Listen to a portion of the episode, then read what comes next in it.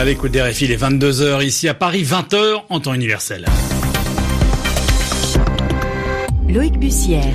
Bonsoir et bienvenue si vous nous rejoignez pour votre journal en français facile, journal que je vous présente avec le plaisir habituel avec Zéphirin Quadio. Bonsoir Zéphirin. Bonsoir Loïc, bonsoir à toutes et à tous. Un plaisir partagé bien sûr. À la une de l'actualité, la mort à 95 ans de Robert Mugabe, l'ancien président du Zimbabwe, laisse le double souvenir d'un héros de l'indépendance, mais aussi celui de celui qui aura prolongé, plongé plutôt son pays dans la crise économique. Lui peine à sortir Le Royaume-Uni de l'impasse politique. Boris Johnson enchaîne les revers depuis quelques jours. Dernier en date, euh, le vote des anti-no deal contre sa volonté, volonté d'organiser des élections anticipées juste avant le Brexit. Et puis nous reviendrons également dans cette édition sur cette première pour l'Église en France la signature d'un accord avec la justice pour systématiser la dénonciation de violences sexuelles.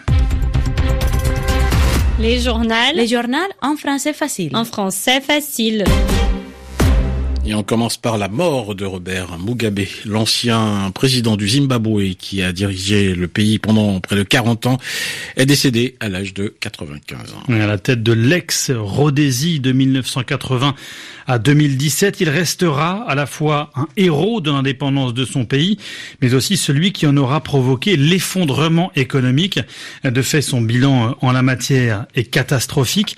En 37 ans de pouvoir, le produit intérieur a notamment chuté d'au moins 20%, Stanislas Dainchimier. La première partie du régime Mugabe avait pourtant enregistré une croissance économique respectable.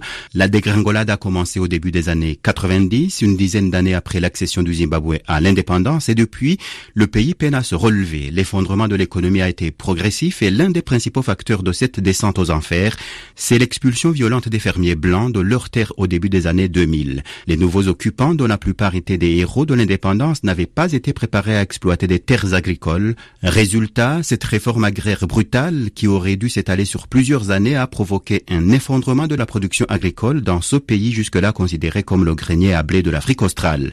Mugabe se brouille ensuite avec la Grande-Bretagne, l'ancienne puissance coloniale et l'Occident tout entier. Le Zimbabwe s'enfonce dans la crise financière, le chômage bat des records, l'inflation galope dans des proportions dantesques, l'industrie et l'État sont ruinés. Pour faire face aux sanctions occidentales, Mugabe se tourne vers l'Asie, qui le soutient, mais il laisse la corruption gangréner son régime. En vieillissant, le héros de l'indépendance se préoccupe peu de son pays, en témoignent des dépenses faramineuses pour ses anniversaires, alors que la plupart des Zimbabwéens vivent dans la misère. Explication, explication signée Stanislas Ndaichimier. À la une également, la situation au Royaume-Uni. Et cette semaine décidément compliquée hein, pour Boris Johnson. Oui, puisque les partis de l'opposition persistent et signent, ils ne voteront pas la nouvelle motion du Premier ministre en vue d'organiser des élections anticipées le 15 octobre prochain, soit juste avant la date prévue du Brexit. Boris Johnson entend toutefois soumettre de nouveau au vote un texte en ce sens en début de semaine prochaine. Mais pour cela, il aura besoin d'un soutien des travaillistes, soutien qu'il ne devrait pas obtenir, Muriel Delcroix. Face à la perspective extrêmement tentante d'en découdre avec Boris Johnson, les partis d'opposition avaient semblé un temps hésiter, mais après une grande concertation ce vendredi matin, ils ont finalement décidé qu'ils voteraient contre la motion du gouvernement ou bien s'abstiendraient. La stratégie est claire, en tout cas à court terme, ces partis surnommés l'Alliance rebelle veulent s'assurer qu'au cas où Boris Johnson remportait l'élection, ils n'annulent pas la loi empêchant un Brexit sans accord qu'ils viennent tout juste de faire adopter. Ils veulent aussi mettre le Premier ministre au défi d'obtenir, comme il affirme être capable un nouvel accord de sortie auprès du bloc européen lors du sommet des 17 et 18 octobre. Car ces partis se disent persuadés que Boris Johnson bluffe, qu'il ne pourra rien renégocier et qu'il sera ainsi obligé de demander un report du Brexit, comme l'y oblige désormais la loi votée cette semaine au Parlement. Ce qui laisse aux dirigeants conservateurs deux options. Soit il ignore cette nouvelle loi et enclenche le Brexit le 31 octobre, soit il demande une extension à Bruxelles. Sachant qu'il dit préférer mourir plutôt que de s'y résoudre, il ne peut logiquement que démissionner. Or, Boris Johnson a signalé dans la matinée qu'il n'en avait pas l'intention. Tout le monde attend donc avec impatience de voir comment lui et ses conseillers vont se sortir de cette nouvelle impasse. Muriel Delcroix, Londres, RFI. RFI 15h et 5 minutes à Bogota en Colombie. Une semaine après un message de l'ex numéro 2 des FARC, la guérilla colombienne, message dans lequel Ivan Marquez annonçait qu'il reprenait les armes. Cette question maintenant, que pensent les guérilleros colombiens qui ont peur, euh, qui ont pour leur part, pardon, euh, choisi d'arrêter le combat? dans ce message vidéo que vous évoquiez, euh, Zéphirin, Ivan Marquez, entouré de plusieurs anciens commandants, justifiait sa décision en expliquant que l'État avait trahi la l'accord de paix. Notre correspondante Marie-Ève de Teuf est allée dans un des camps où les anciens guerrieros ont repris la vie civile, précisément à Ikononso. Reportage.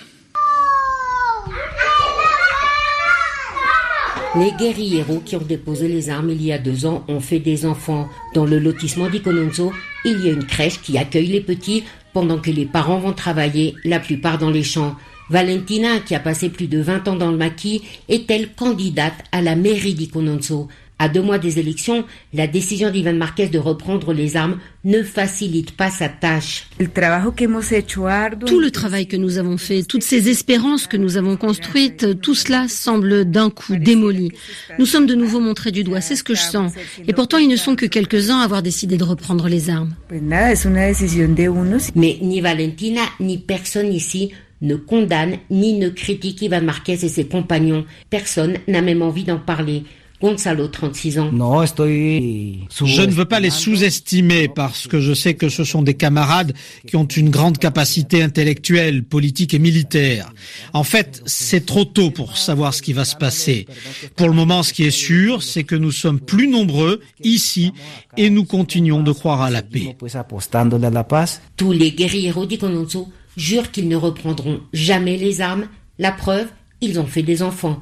Marie-Ève de Teuf, Icononso, RFI. Et dans le reste de l'actualité en France, le dossier du crash du vol Rio-Paris n'est pas encore refermé. puisque le parquet de Paris annonce qu'il va faire appel du non-lieu général prononcé hier. Les juges d'instruction avaient considéré que ni Airbus ni Air France n'étaient responsables de la mort des 228 passagers et membres d'équipage du vol AF447 il y a 10 ans. Et puis Paris cherche toujours une solution hein, pour rapatrier les clients des glasures victimes de la cessation euh, d'activité de la compagnie avec l'Azur l'a annoncé hier soir, tous ces vols sont annulés, ces avions cloués au sol. La compagnie créée en 2001 pour offrir des liaisons à bas coût entre la France et le Maghreb a été placée en redressement judiciaire en début de semaine à la suite de difficultés de trésorerie. C'est une première pour l'Église en France, euh, Loïc. Un protocole a été signé entre le diocèse et le parquet de Paris pour euh, systématiser la dénonciation euh, de, des violences sexuelles. Secoué ces dernières années par de nombreux affaires, l'Église veut franchir une étape dans sa lutte contre les abus sexuels. Ce dispositif mis en place pour une période d'essai d'un an concernera tous les employés du culte catholique en France, les membres du clergé comme les professeurs d'établissements privés. Ces dénonciations visent à mettre au clair les agressions sur majeurs et sur mineurs, mais est-ce que ce protocole euh, suppose un réel changement?